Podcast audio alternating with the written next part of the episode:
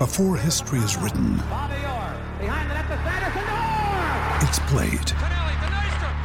Before it's frozen in time, it's fought one shift at a time. Before it's etched in silver, it's carved in ice.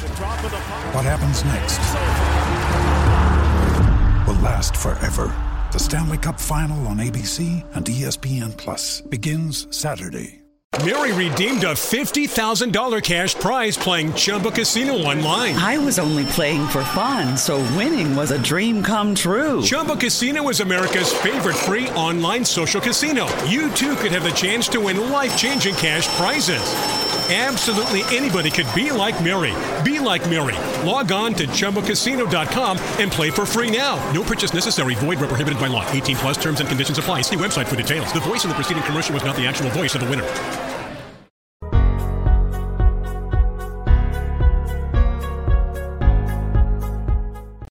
And welcome in. I'm Wes Mitchell, Chris Clark. This is GC Live or the Gamecock Central podcast, depending on if you're watching us live on YouTube, Facebook, or Twitter, or you're listening later on on our Gamecock Central podcast network. Either way, appreciate you being here. Appreciate you joining us as we roll along. I see all the usual suspects are here. Russ, um, David Williams in the house. I don't think that's the David Williams that played running back for South Carolina, but we got a David Williams in the house. Frederick Cooper, Peter Hongwell, Kyle Jackson. Go ahead and shout everybody out that's joining us here already. And I see everybody's learning to hop on YouTube. Nothing against the other platforms, but that is the superior platform, I believe, for GC Live. So if you're on there, go ahead, do me one more favor today. What's up, Robert? Hit the like button. If you're not subscribed, go ahead and subscribe on GC Live. We are, of course, as always, brought to you by AffordableMedicalUSA.com, 803-926-1493. But we'll um we'll mix it up. We'll tell you about the game day chair a little bit later on today. But Chris talking key matchups, and we, we don't have a uh, we don't have a random guest today. I'm actually working. I don't, I don't know if y'all follow, if our listeners follow SEC StatCat on Twitter. If you're into analytics at all or stats like Russ is, follow SEC Stat Cat on Twitter. I don't even know dude's real name. I don't even know if he puts it out there or not, but really, really good stuff from those guys, I guess. I, I don't I don't know. I don't even know. Is it multiple people? Is it one main guy? I don't know. Anyway, somebody from those guys are going to hopefully be joining us Friday. Working through that right now. We're going to try to get them on and uh, sort of give a little bit of a different take, I would say, on South Carolina. But for today, we're just breaking down the game, continuing to look at matchups, answering your questions, and we also uh, are going to talk a little bit of recruiting because we haven't talked a lot of recruiting this week. Recruit of the week will be later on. Spoiler alert: it's going to be somebody that's been the recruit of the week again because they continue to just put up massive numbers, and because they actually are very good about putting up their highlights as well, which makes it easy for us as far as video to get that out there too. By the way, Chris, what what are you drinking over there, man? I knew you were going to make fun. So I'm drinking green tea in homage to uh, Josh Yellman and Pearson Fowler at 1075 in their honor. Green tea. Need a little caffeine pick me up. Okay. Coincidentally, oh, you can't see that. Other way. Yep. The Braves Cup. Yeah, they need all the good vibes they can get. So, We're going to win by 20 runs tonight. So it's going to be great.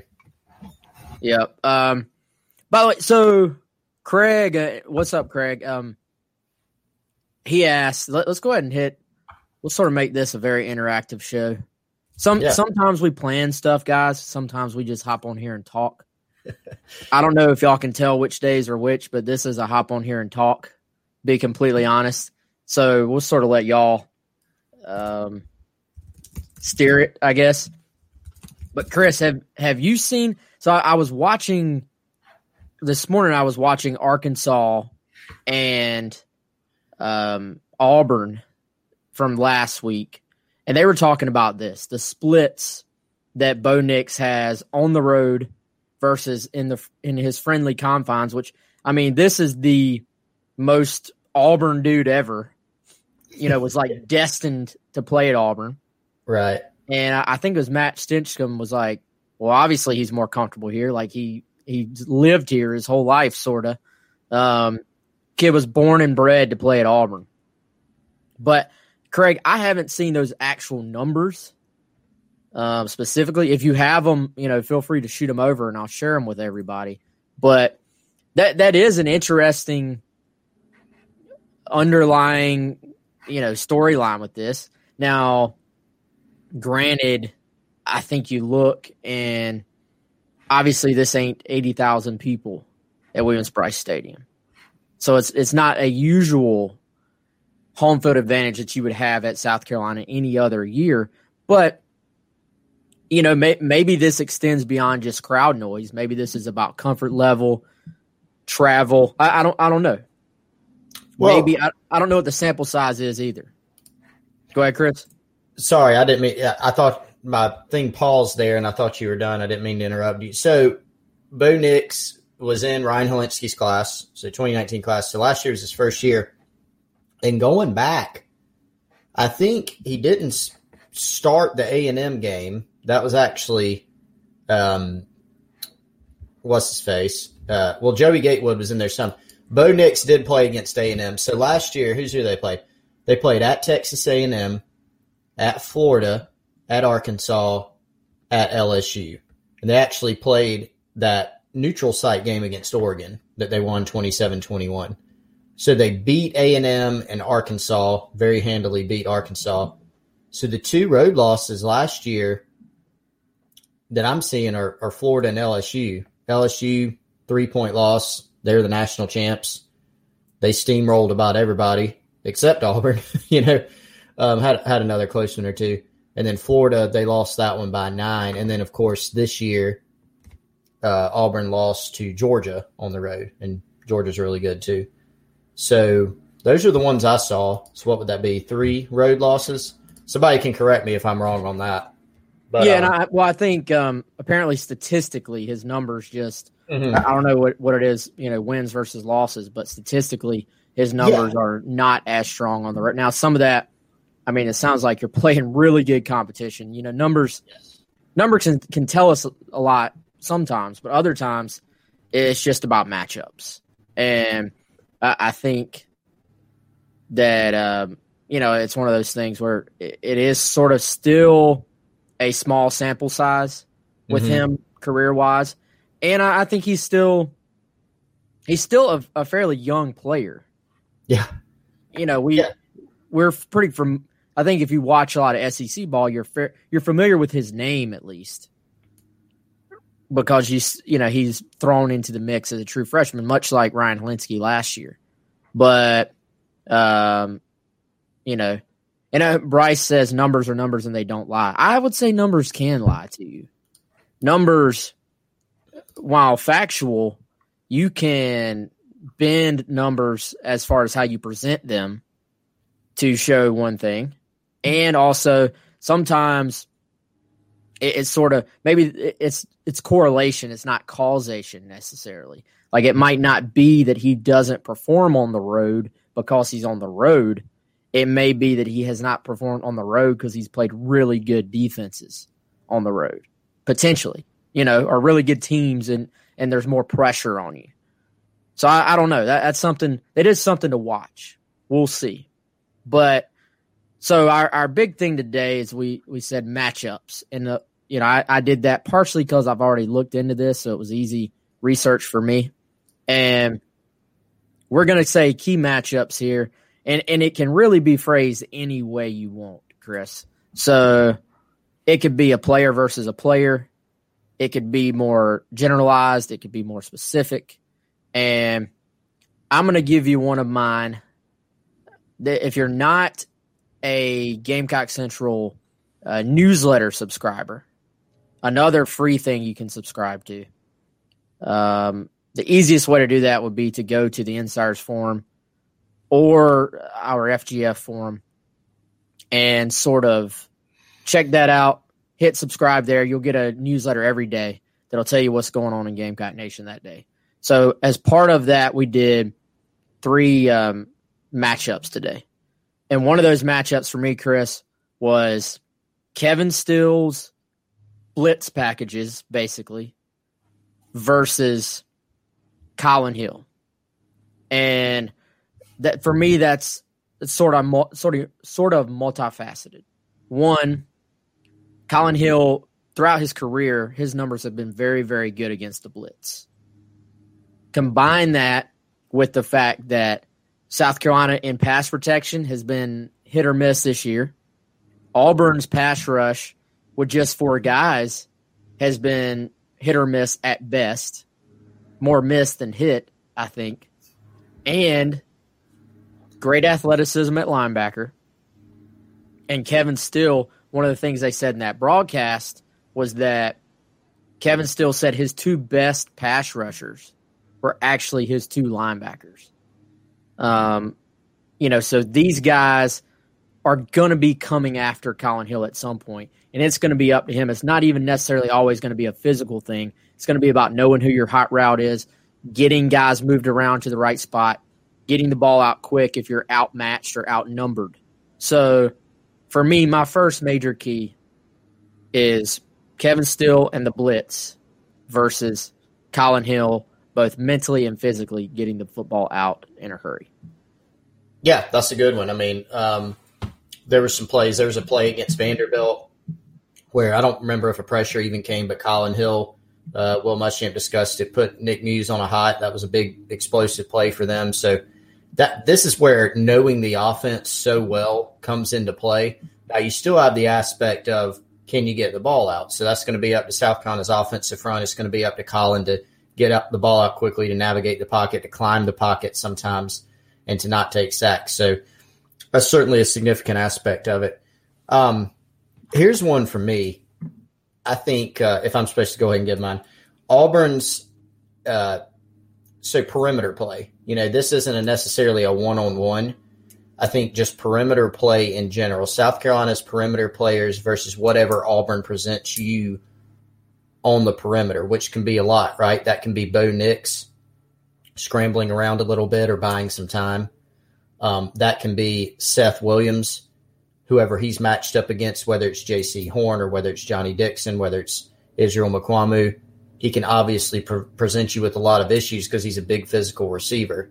Um, is it JJ Pegues, the 300 pound tight end who's out there blocking in space on some screens? Anthony Schwartz, maybe the fastest player in the country. Auburn definitely has it in their offensive package to get him out on the edge, you know, um, or to send him deep. You know, they, they do, they've done some things in the past with him in the run game that can certainly present you some issues. Tank Bigsby out on the edge in the perimeter if you get him into space and get him loose, he's broken a lot of tackles this year. Shaun Shivers, if he's back, one of their small running backs who can really make things happen on the perimeter. I think that's where we've seen some weaknesses for South Carolina this year. We saw it against Florida, you know, one on one matchups. We saw it against Tennessee, some one on one matchups that they lost. Vanderbilt didn't have the horses to really exploit that. Auburn's got some guys that can. And so, you know, we're talking about up front play a lot. We're talking about third down conversion rates. Those are all important.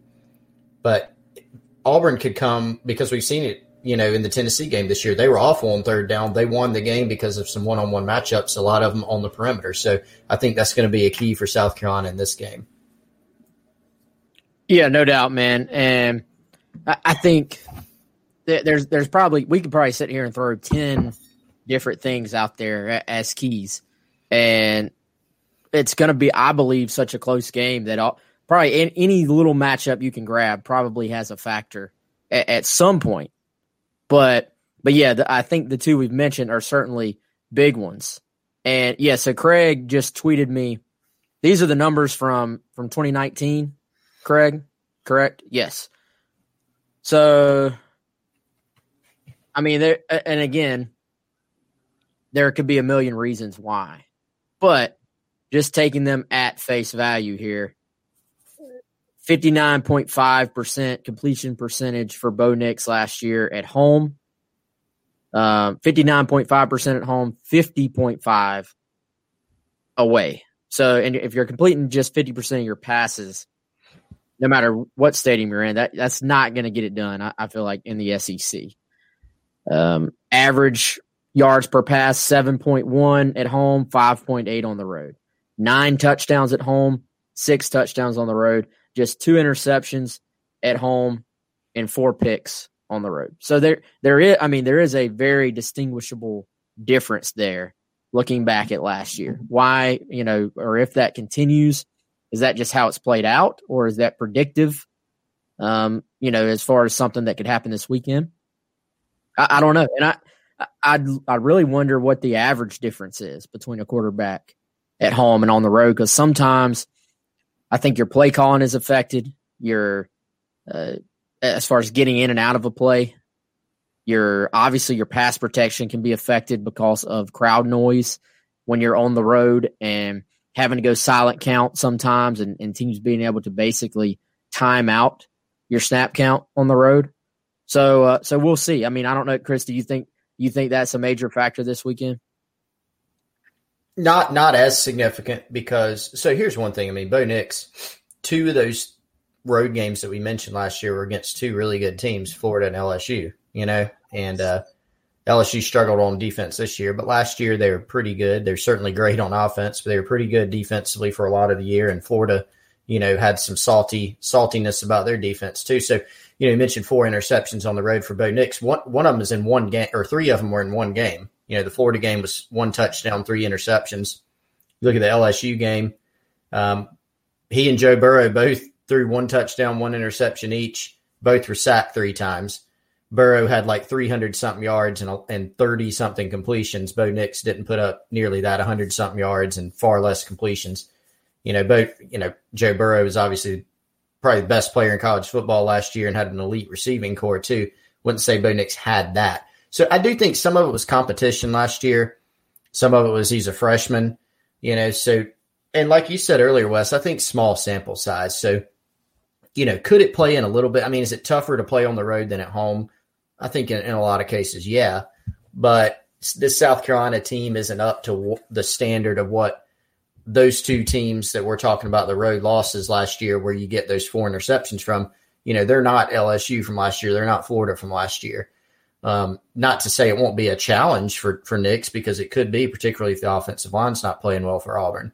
Um, but I don't know that I take away. I don't know that it's a huge storyline to me personally, you know, going into the game. Yep, and we'll um, we'll certainly see how it how it plays out. As Russ says, got to wrap up Tank. Um, Tank Bigsby being a guy we're all familiar with. I, I, think if you follow South Carolina recruiting at all, you've heard the name Tank Bigsby. Certainly on the all name team, I would say, I would say he's a national all name team, not just a conference. Oh yeah, all SEC name team. Tank on a national all name team, but also, man, I mean, he's very quickly, Bryan Matthews said it yesterday. He's very quickly maybe become their best offensive weapon. And dude, I went back, Georgia game. Dude was like their leading rusher, leading receiver, and leading return guy. Mm-hmm. So, I mean, you look and he's physically, he can hold up catching the football and rushing the football and doing all the stuff in the return game with a lot of reps, basically, and has been able to hold up as a freshman playing in this league so far. Um, which I, I think, again, probably to sort of combine a couple of things here Kevin Harris versus Auburn's linebackers. And that was one of my keys as well. Basically, this this Auburn front and we talked about it yesterday. Bryan Matthews said, you know, the linebackers aren't the biggest. They are they're very athletic. I don't know if you can go sideline to sideline against these guys much unless you use some type of misdirection to get them going the wrong way. They're going to run sideline to sideline. But can a Kevin Harris wear down these Auburn smaller linebackers as this game progresses? Can South Carolina in this sort of more power oriented rushing attack wear down this front? a front, Chris, that really has not rotated a lot of guys on the defensive line so far. Certainly not successfully. Now, defensively, they're going to be getting some guys back. Certainly in the secondary. Um, so then the other side of that, though, dude, is Tank Bigsby. Similarly, I mean, this guy brings energy. He's tough to hit. He's tough to bring down. He's going to be trying to wear down South Carolina's front as well. And who sort of wins that that little battle within the battle, even though they're they're never I always think it's interesting when you talk about football matchups. They're not going to be on the field at the same time. So there's really no Tank versus Kevin. But as far as Kevin versus the Auburn linebackers and Tank versus South Carolina's linebackers, I mean, er, you kind of got a feeling Ernest and Tank are going to be meeting in the hole quite a bit. And then, you know, Harris and McClain are going to be meeting in the hole quite a bit. And who uh, who's surviving that in the fourth quarter is going to have a pretty good chance. Yeah, I mean, it's Will Muschamp talks a lot about Kevin Harris and how as the game goes along, he gets better because people are, you know, he, he loves to say there's nothing soft to hit on him, you know, but people people get tired of trying to tackle the guy. Some similarities with Tank. They're different types of backs, you know, but but Tank has really shown that he does not mind contact. He'll welcome it. Uh, he can he can get around guys. He can run through guys. He can run through contact, break tackles, and so for South Carolina, they've got to get into you know, don't let him get in that rhythm. Don't give him that many opportunities. Get into gang tackling opportunities. Get him on the ground when you can. Get Auburn into some situ. What you want in this game is to not let it be a, a game that Auburn can dictate on the ground, right? You want third and nine where you can try to get Bo Nix into some situations where Auburn's probably going to be passing the football, and then you can try to tee off and see if you can exploit some of these perceived, you know, chinks in the armor up front. That's what you want. And so a key to that obviously is is going to be slowing Tank. You know, he's is he going to? I think he's going to have some plays in this game. Auburn's going to make some plays offensively with the skill guys that they've got, but just limiting them, not limiting explosive plays, not letting him break tackles, not getting worn down on the ground, letting Auburn dominate in that fashion. Yeah, let's hit a couple of our questions here, Chris, before we get rolling too far. Um, there's a question earlier. I'm going to go try to bring up from Peter, I think. Yeah, there it is. So uh, Peter says lots of restaurants and other things are opening up fully lately. Any idea when we might be able to get more into the stadium and help with that home fill? I, Chris, I don't think that's going to happen necessarily anytime soon based on what you're seeing around the league right now. I mean, you look and and even whether whether it's right or wrong to put more people in the fan in the stands or not. I don't even want to get into it and debate it, and everybody's going to agree or disagree on that, and that's fine. But just from the perception of it, Nick Saban has COVID. Florida is canceling a game this week because of COVID. Ole Miss is in a situation right now where they, you know, it's going through their team as well. This really and to answer your other question, I believe that's still up to the state, and South Carolina would have to get approval for any new plan. They had to they had to get approval from the state for their current plan. Just like basketball, you know, both men's and women's basketball, they'll have to submit a plan as far as fans go for those games as well. So I honestly think you're probably looking at 2021 and next season before you have many more fans in the stands. You, I mean, is that the vibe you get as well, Chris? Have you heard any talk about trying to get more guys, more people in there, I should say, for the final um, half of the schedule? No, so I haven't heard anything. Number one, and number two. So here's something to, I think, consider. I'm I'm not uh, haven't in, been involved in any like litigation on this. So I'm not trying to lawyer it, but what I do know is, you know, recently it was announced that, as as the question said, restaurants had the ability to go to 100%. What I heard um, that we were told by someone, I think in the restaurant business, was that you could open up to 100% capacity if you could still distance. You know, you still had to follow. It's not like open up and just pack everybody in there. So when you're thinking about a packed stadium, you're still going to need to, under that order, you're still going to need to be able to distance. Now, could you get 20,000 more people in the stadium and, and still distance properly? Yeah, probably. Um, but so far, there hasn't been anything that we've heard, no indications that we've heard about trying to put more people in the stadium. And you're exactly right, man. We could argue both sides until we're blue in the face or let everybody argue about whether or not that's a good idea. But organizations like the SEC, like the NCAA, any organization, they do have to worry about PR and perception and things like that. And that's why you're exactly right. I mean, it, how much egg did Dan Mullen have on his face when he talks about packing the stadium and then the next day his team has a COVID outbreak? Now, are they related? No, not necessarily at all. But he took a lot of heat for it. And so organizations typically think about things like that. Yeah, no doubt. Um, for Jay asking nothing new today on Jalen Brooks, still wait and see on that as far as we know. So we'll continue to wait as um, is almost always the case with the NCAA. Should we go to recruit of the day here, Chris? Let's hit recruit that? of the day. Actually, why don't you tell everybody real quick about the game day chair? Yeah, so the game day chair is from Affordable Medical Equipment, local company right there in West Columbia. Chris opening a new shop soon, still working on it. Looking forward to getting out there and bringing you some more uh, thoughts and content on the game day chair. But if you want to check it out, super comfortable, awesome game day chair. Uh, it's a Netflix chair. It's a posting on Gamecock Central chair with your laptop, whatever you want it to be. But from the comforts of your home when you're watching the games, college football day, NFL, whatever you want to watch, check out the game day chair. Go to affordablemedicalusa.com. It's called the Maxi Comfort Cloud with Twilight technology, which is the lay flat zero gravity position. Get rejuvenated, get comfortable.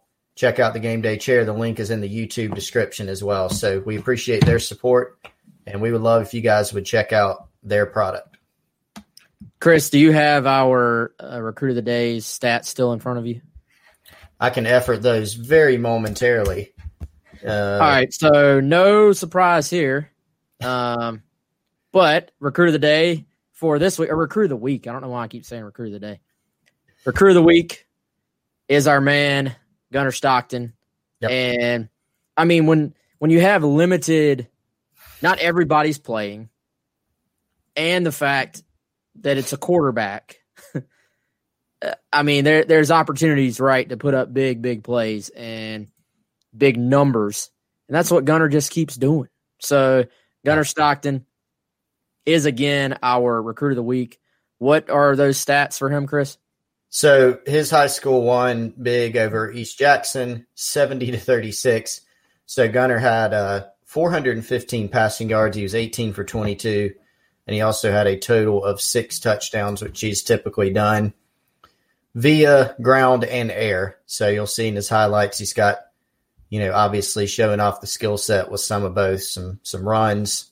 See the touchdown run here, some passes.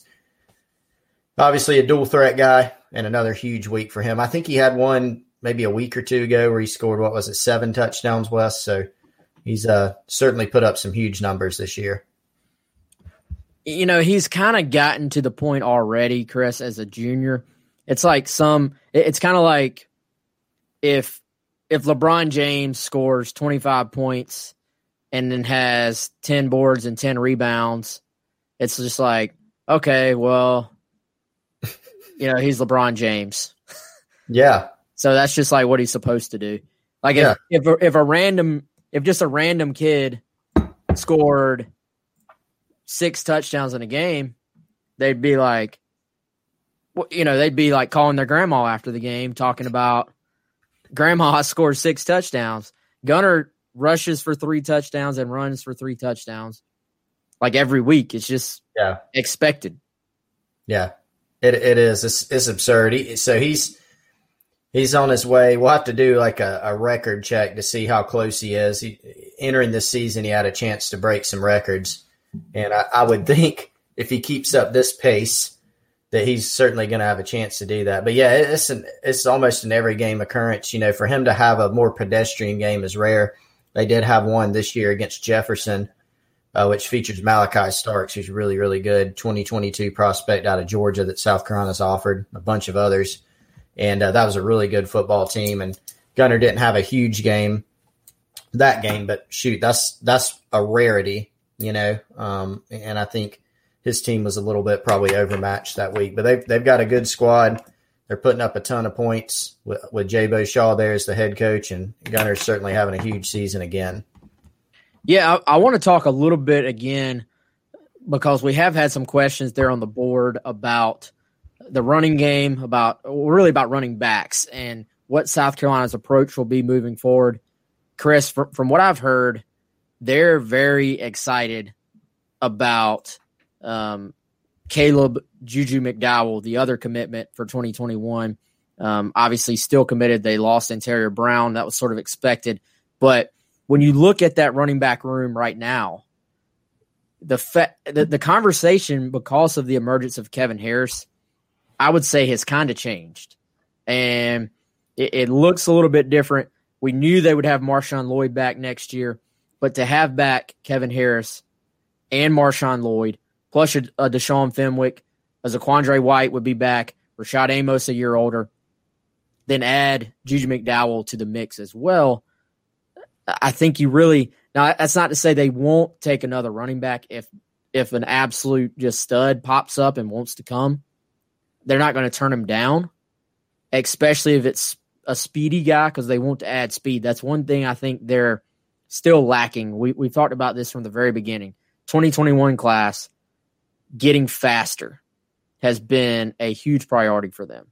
But I, I think you look at McDowell, and Rivals was actually at his game um, this past week, and you look at him.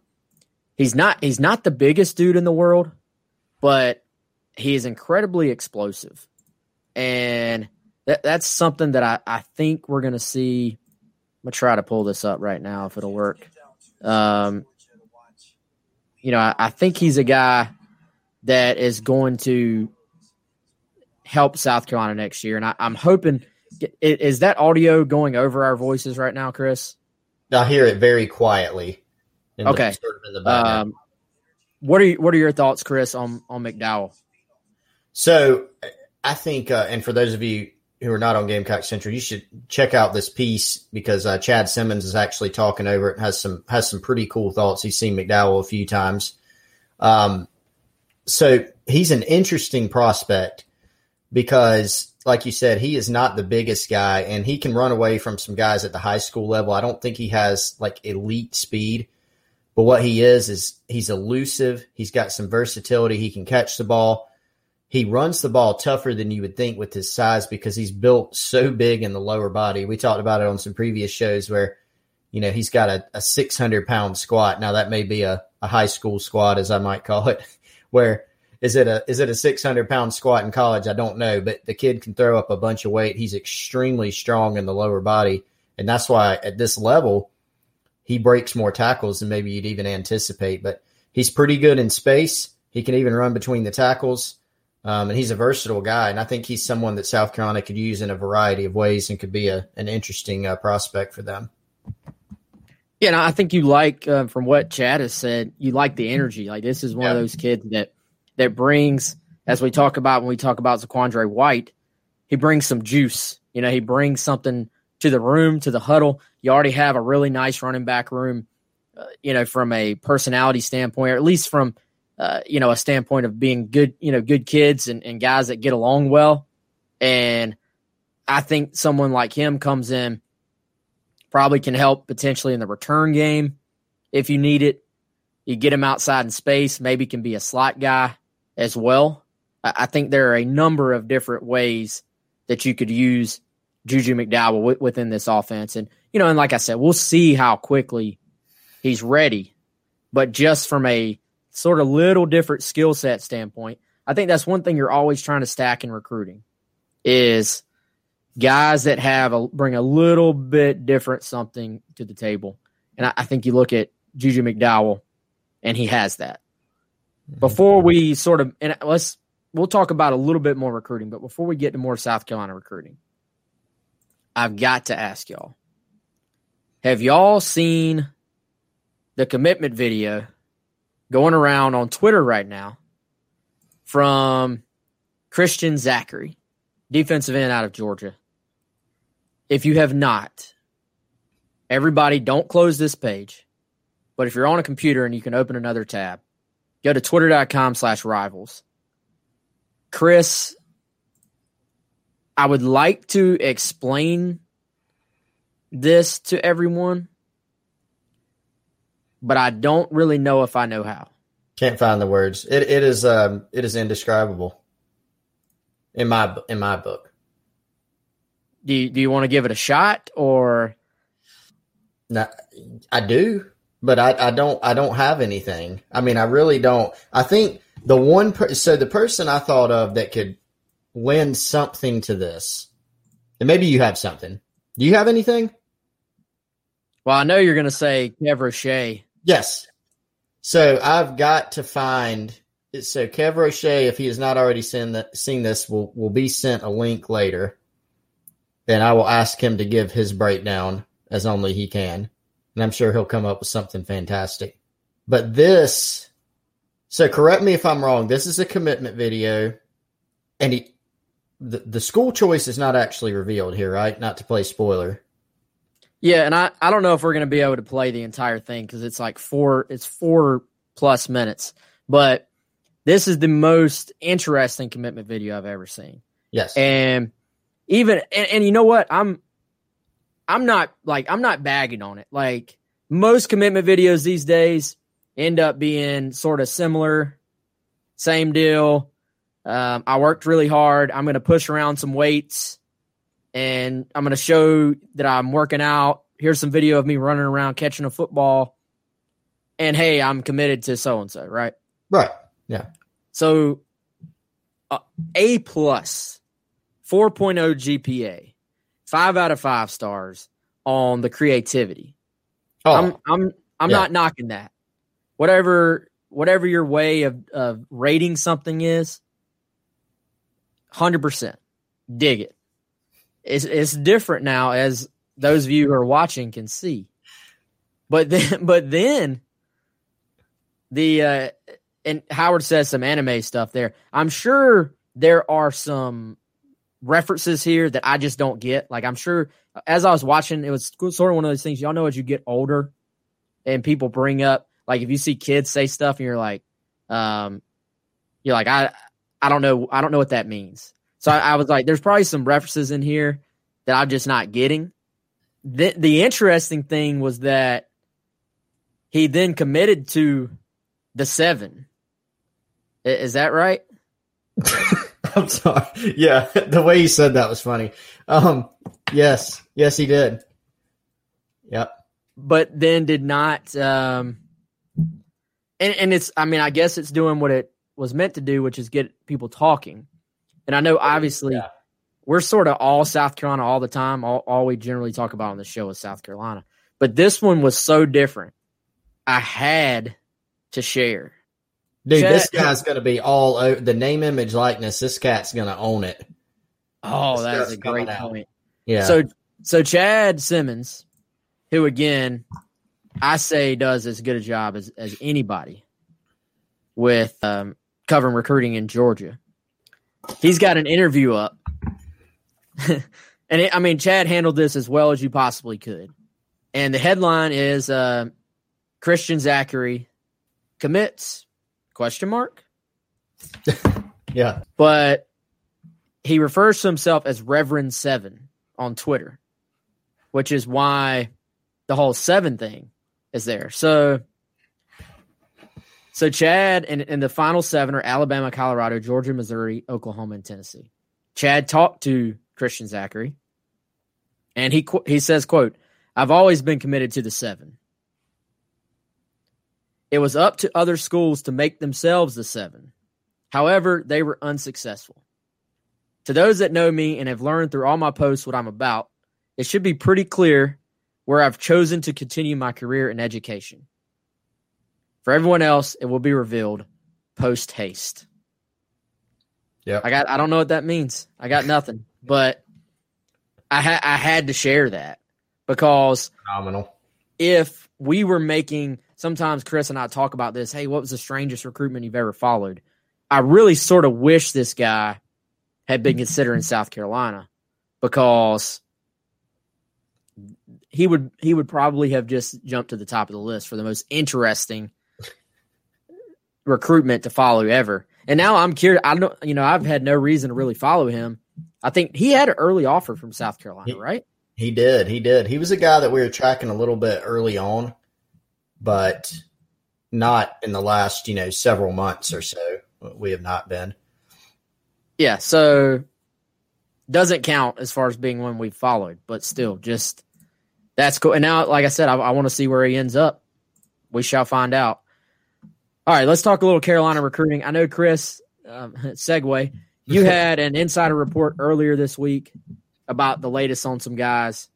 Is there anything everybody needs to know from that insider report that you want to, without giving away the farm, uh, that we can hit on here? Yeah, so I mean, one is that uh, Brandon Jennings, a, a, linebacker decommitted from Florida State, someone that South Carolina is going to, you know, they've been trying to communicate with, you know, talk with someone close to Brandon Jennings, familiar with that recruitment, that told me that um, it was still too early to know, you know, which school may end up being the school or, or you know, a school that's in the mix really heavily. Um, Chad Simmons, who's also covering Florida now too for Rivals.com, I believe he he said today that the kid was going to decide sometime soon. So looks like might be having an outright flip situation. If that was the case, I w- I wouldn't anticipate South Carolina, but we'll see what happens there. Um, you know, another another thing was uh, there's a there's a current FSU commitment, Omarion Cooper, at defensive back who's been communicating a lot with South Carolina. Still technically committed to FSU, but he's really completely open. So that's a guy to watch for out of Florida. Um, te- one other note I mentioned in the insider report that he before he released the top six, but Tevin White who's a four star running back from Virginia, actually put out a top six today, and South Carolina was in it. Um, he actually drove through Columbia recently. Again, no official or unofficial visits are allowed to be made, but if a kid wants to drive through uh, campus and get out and walk around, not meet with anybody, they can do that. So Tevin White actually did that last weekend, and South Carolina's in his top six. So he's a he's a four star rivals 250 guy, pretty pretty good player, and a guy that seems like we'll be tracking going forward. Yeah, the interesting thing about again running backs right now, Chris, is that I mean Carolina, I would say is shooting for the fences. Yeah. Um, with that class, and they're already in on a number of just really good looking players at the running back position. Tevin White being one of them, and Tevin. So he's from Virginia, right? So he's not he's not able to play right now. Yeah. Yep. No, so season's moved to spring up there. So yeah, which will be interesting. But I mean, may, maybe we'll be able to get to some games that we wouldn't have otherwise gotten to. Um, Guy, this this is a kid that I think does a little bit of everything for them. Obviously, you see right here playing some receiver and sort of versatile guy, speedy, really nice offer list already. Here you see him out of the backfield again. And someone I would say probably to at least keep an eye on for this class. I think he's mm-hmm. still figuring things out, but has obviously if you're driving around going to different places on your own and Columbia makes that cut, that has to, Chris, be some symbol of some real interest, I think. Yeah, I think so. This is probably a guy that whenever recruiting is reopened, which is man, it's got to be at some point. I would anticipate this being a guy that they can get back on campus to have sort of a, a more proper visit. He's also friends with uh, not same school, I don't believe, but he's also friends with another back from Virginia in the 2023 class, uh, Ike Daniels, that South Carolina has offered. So probably going to be able to get both of those guys back on campus for more of a proper visit, you know, when the timing is right for that. Yep. Uh, Travis, yeah, you're late, but if you, uh, as soon as we're off the air, man, you can always go back and watch the, the rest of the show from, uh, from the beginning. So, yes, yeah, so that, that's some recruiting stuff. I think the, uh, I, I don't know, there's not really a whole heck of a lot else on recruiting right now. Um, they're still going at it. Obviously, they're still recruiting, trying to finish off this class. But that's a good little update there. And no, Shane, I did not uh, drink myself silly last night watching the Braves. The Dodgers bats did wake up, but hey, we're still up two one, so we'll we'll see, we'll see. Baseball, everybody's freaking out, and I'm not going to go. I promise, I'm not going to go all into this, but some people are freaking out about one. It's one game, y'all, and yeah, it's 15 to one, but that's fine. It restarts today, so we'll see. We just need Bryce Wilson to pitch well. Um, any new news on Jamar Brown? No, that's it's been very quiet. I, I, know, Chris. I asked you off the off the air yesterday if you'd heard anything. I I meant to check on that. I really haven't heard anything new on him either. Have you? Nothing new. I'm curious to see. I know Will Muschamp has said, you know, that he won't. He's not really going to be discussing injuries going forward, but um, there have been a couple occasions where he's given a little bit about that um, on certain guys. And so I'm curious to see if at Carolina calls tonight during his call in show, you know, maybe he runs down sort of the, you know, the state of the team in an opening statement or just at any other point in the show. Is he going to say, hey, we might get Jamar Brown back? Maybe he doesn't. Maybe, you know, that's a something that he is fine with Auburn saying he, you know, just taking a guess on that. But I uh, haven't heard anything specific there. I do know, you know, South Carolina they've been in okay shape from an injury standpoint, right? From the guys that we knew were going to be available. So, you know, aside from Jamar, people were wondering about Israel Mukuamu. Um, Alex Huntley's another one that uh, I believe is getting closer to returning. I don't know that it would be this weekend. Obviously, he'll have to get back up to speed, but was running around and stuff like that last I heard. So, Craig asked about um, the Hargrove kid. I, I, guess you're talking about uh, was it, Travian Hargrove. Yeah. South Carolina had offered. They they were really. He was probably one of I would say about four backs, at four or five guys at, at one point that were you would say most likely to take the two spots at the time. I have not heard his name come up, you know, since then, since South Carolina. Now, do they reach back out? Do they stay in touch? I don't know. But again, I think if they do take another running back, it's going to be a speed guy and it's going to be a like a can't miss type player. So we'll, we'll see. I mean, you can't rule out that they may circle back around, but I think there are some greater needs positionally than running back for this class. So if you sort of look at the running back room for next year, you're in good shape. And it sort of allows you to go ahead and look ahead to 2022. And then I think, you know, there there's some national guys, but then I, I look right in the backyard here with CJ Stokes, man. That's the guy you want to add speed.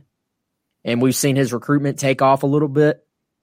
I think Stokes is someone that you want in your class if you're South Carolina. You can't let a guy that fast right in your backyard sort of pass by, in, in my opinion. So I, I, think you you want CJ Stokes in um, in your recruiting class. Let's see. Let's hit a couple more questions before we get out of here. Trey asked about the battle armor videos. Has South Carolina stopped doing them? Justin King responded on Twitter last week. Chris, do you remember exactly how he said it? He basically so they're they're a little short handed right now because I believe there's a hiring freeze and they've had some guys in the creative media department in house, you know, at South Carolina that have left for other opportunities. So they, they've been a little short-handed. Justin said they would try, I believe, to to get them out each week, but I didn't really say for sure. He didn't promise it. Yeah, yeah, he said that's pretty much how he put it. They're they're down a few team members and you know had to make some tough decisions. Obviously, they've got a lot of different projects, and uh, those things are very time consuming. So I guess that's one of the things that they've had to cut at least at times, you know, during this season. So we don't really know if there will be another one this year or, you know, or if it'll be each week or just every now and then or not at all. Don't have a great feel or information about that. Yeah. And if anybody's curious, I can tell you black helmets, garnet jerseys, garnet pants. So if there is a video, I guess that ruins the reveal. But if you're curious, that's what they're wearing this week. Um, here's a good question from WJM4. We've seen him on here before. How many points do y'all think it's going to take to win this week? It's a really good question. You know, I, I don't think Auburn has the offensive firepower of, say, a Florida. If you don't play well, they're certainly capable of doing it. But um, we haven't seen that so far this year. So I think what did Auburn score the first couple of games? I think against Kentucky it was what 29 points. Um 29-13. 29-13 and Kentucky turned the ball over 3 times in that game, which was sort of their undoing. Against Arkansas, Auburn scored 30, you know. With, so with a blocked punt in the end zone. Yeah. Right. So Auburn scored 23 you know. So I would say if your offense can put up 27 points, you might feel pretty good about winning. I, I think, it, you know, you could think of it similar to the Tennessee game, right? Like South Carolina, they, they started out well in that game. They didn't do much for a while. And then the second half, they played much better. I think somewhere, you know, if, if you score 28 points, you should be in position to be able to win the game. If you score in the 30s, which would be great for this offense. That'd be a very positive development. Then I, feel, I would, if you tell me South Carolina is going to score 31, 34 points in the game, I'd probably say they win, right? Mm-hmm. You feel, oh, God, yeah. Yeah. But I mean, I, I don't think you have to score some certain amount, but I'd say 27, 28 points is going to give you a, a good chance of winning. Not that you have to do it.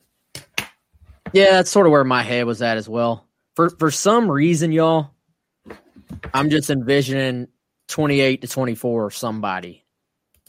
Like I think it's in that range, yeah. you know.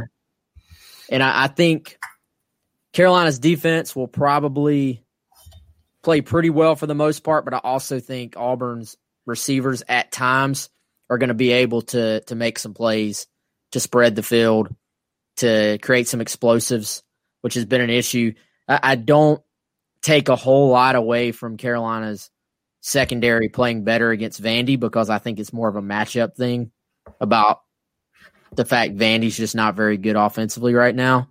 So for me, they got to go show it against a much better Auburn receiving group, you know, which, well, you know, we'll see if they can. Uh, certainly there is the talent there to do it. Uh, what's up, Prentice? Uh, Prentice is the father of Nemo Squire, running back recruit there at Dillon. Let's see. We got one more question. I want actually two more.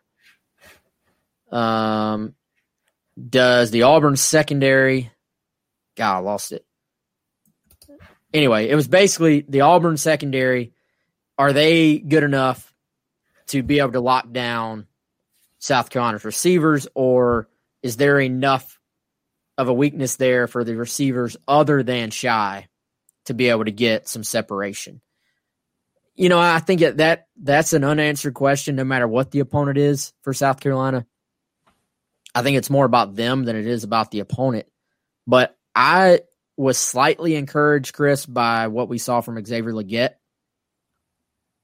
And I'm I'm curious to see if Dakereon Joyner can build off of what he did on that long run. Now I still think there's a difference between getting open and making plays in the passing game. There there is running down the sideline on a running play. So I, I, still think there there are some questions there as well. But um, Auburn's DBs, from what I've read, what I've seen, are solid. They're good SEC players. They get some guys back, but they're not locked down. You have no shot type secondary either. Is that fair to say, Chris? Yeah, I don't think it's going to be the best group that South Carolina's played, you know, but I would still answer the question by saying you know, right now, Shi is the guy who's proven he can get separation at least on a consistent basis. So I'd say no matter the opponent, um, it's not like South Carolina was out there just blowing by Vandy, just getting. They had some guys wide open at times, but sometimes it was Nick Muse because of how they schemed it or the routes he ran. It's not like they were just open all day, left and right, throwing for 300 yards against Vanderbilt. So I would still say it doesn't even have as much to do with the opponent, right? It's just South Carolina's got to do a little bit better in that department too. So Um, if they can play better, I don't think Auburn is, say, Georgia in the secondary. I, th- I think there's there is potential for them to exploit Auburn back there, particularly if Auburn's not getting a good pass rush, right? Which is a question for them. But aside from Shi, it is still a question mark about who can get separation. And Toby says, How do you see the offensive line shaping up against Auburn? Defensive front, do you think they will get a push? I think this is actually a matchup that South Carolina can win. If you look at what especially South Carolina has done in the running game as the season has progressed, you look at some of the issues Auburn has had. Now, Carolina's had issues protecting the quarterback at times, but Auburn has had issues getting to the quarterback. So um, there's sort of a weakness on weakness there, which can go either way. A lot of times, I feel there there will be some sacks in this game. South Carolina has their share, especially third and longs, of sort of where they're getting beat by athleticism. I think, but like we talked about earlier, that that's a key to this game. Is Carolina wearing Auburn down up front, and I, I think that's something they they probably can do. Final question from uh, Ryan Patterson. He actually had this on our insiders forum, Chris, and had tagged me.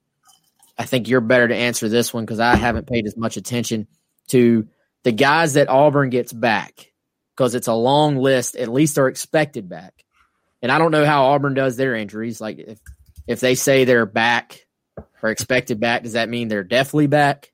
Does that yeah. mean you know we'll we'll see? How many of those guys are true? Ryan's question was of the guys that are expected back. How many of them are like difference makers and guys Auburn was really counted on, counting on versus sort of being kids that are just more depth or playing but not necessarily big play guys? Yeah, so I think that there's two main ones. The, the two main ones that everybody really needs to know are Jalen Simpson at corner Big Kat Bryant at defensive end. Both of those guys are starters, and so they got to practice back to practice Sunday, I think, for Auburn. So that's a couple guys. They were also missing um, a couple of guys in the secondary. Jordan Peters, who's um, a really good special teams player for them, and he's a backup at safety. Marco Domio is another guy that thinking about they're getting back. Uh, Austin Troxell at well. He was a guy that was going to start the Arkansas game, and he got banged up in practice that week. But as long he was expected back at practice, we haven't heard for sure like how much he's done, what his health level is. But if he is available for the game, then he could be a starter um, along the offensive line. So that may be an, another guy back for them. And I mean, dude, they got a kid named Big Kat Bryant. Like that's yeah. that's all name. This Auburn team, like Big, Big Kat Bryant, was born to play at Auburn. I feel like like that's the yeah that that's his official name on the roster, right? Yeah, it is. It is. That's awesome. That is awesome. All right, y'all. so, like I said, we're hoping to have uh, SEC StatCat and those guys on tomorrow. Otherwise, we will be just chatting about the game, final thoughts. So, y'all bring it. Think of your final questions. And what are we thinking tomorrow, Chris? Two? Yeah, I'm thinking two is probably going to be the move. All right, so probably two o'clock. Uh, we will see y'all then. For Chris, I'm Wes. I uh, hope y'all have a great one. See y'all. Anatomy of an ad. Subconsciously trigger emotions through music. Perfect. Define an opportunity. Imagine talking to millions of people across the U.S. like I am now. Identify a problem. Creating an audio ad is time consuming. Offer a solution. Utilize cutting edge AI. Imagine creating all that in under 30 seconds. Well, we did to create this ad. To learn more about AI in the audio industry, download the white paper from audiostack.ai